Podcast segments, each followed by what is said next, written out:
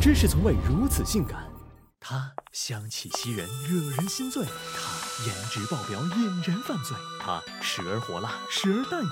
它百味千姿，万种风情，不是让你欲罢不能还想要，就是让你酣畅淋漓不要停。就算菊花残，满脸疮，它的味道戒不掉。它就是川菜。在无辣不欢的今天，川菜地位一飞冲天。可在清朝之前，川菜是没有辣椒加成的，但这并没有抵挡古川民对鲜香的追求。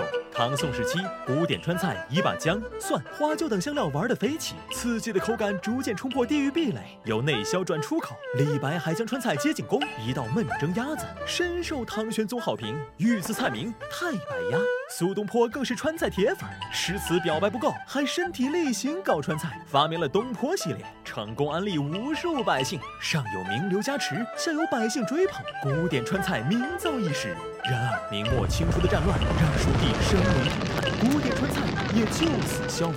如今我等吃到的川菜萌芽于清初的田川时期，大规模移民为四川带来了半个中国的食谱。而四川作为有高山、有平原、有丘陵、有河流的四有盆地，气候温润，食材佐料也一应俱全。于是八方汇聚的新川民撸起袖子说干就干，由此奠定了现代川菜口味多变、好吃不贵的路线。之后从观赏植物转型为调料的辣椒传入蜀地，凭借火辣的口感征服全川。机智的川民还融会贯通。搞出泡椒、油辣子、郫县豆瓣等衍生品，他们在川民手中幻化出麻辣、酸辣、椒麻、鱼香、红油等口味，俘获无数好辣之徒。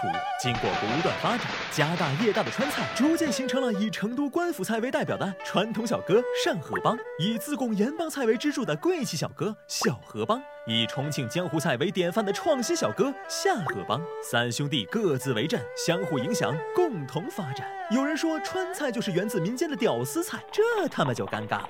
要知道，清末年间，不少达官显贵举家迁往相对太平的四川，还顺便带来了高端大气的烹饪技法。而好热闹的四川人爱摆酒席，在吸收了先进的厨艺后，大伯包席馆便应运而生。豆瓣鲫鱼、炝莲白等家常菜，经过包席大厨之手，口味提升了不止一个 level。同时，掌勺好手们还不忘创新，造出 N 多新花样。其中一道吃鸡不见鸡，吃鸭不见鸭的开水白菜，做工考究，味道鲜美，至今都是国宴佳品，可谓上有宴席菜系安天下，下有家常风味定乾坤，满足各路老饕。有人说川菜只会辣，那他一定是吃了假川菜。事实上，三分之二的川菜是不辣的。之所以被贴上麻辣标签，一方面有外省人民的刻板印象，另一方面，川菜馆在急剧扩张商业版图的过程中，不断融入新做法、新理念，调味也越发厚重，最终形成了油多麻多、辣椒多、味精盐巴气坨坨的格局。这让一菜一格、百菜百味的川菜很是尴尬。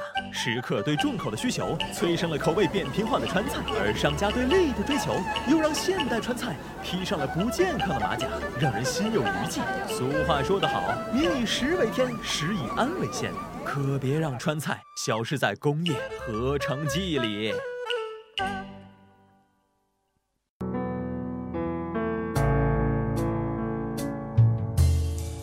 关于成都，我晓得的不多，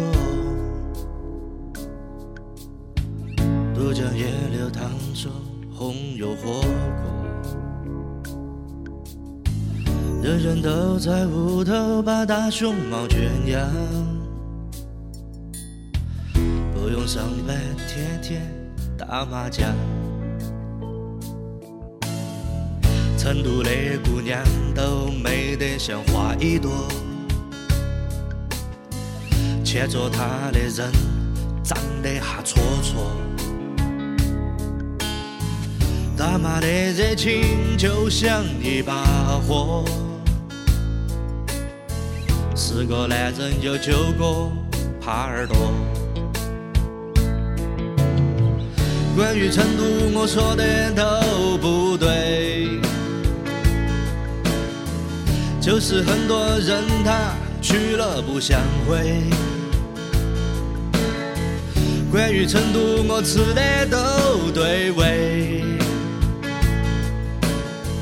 失落三年没尝尽各种滋味。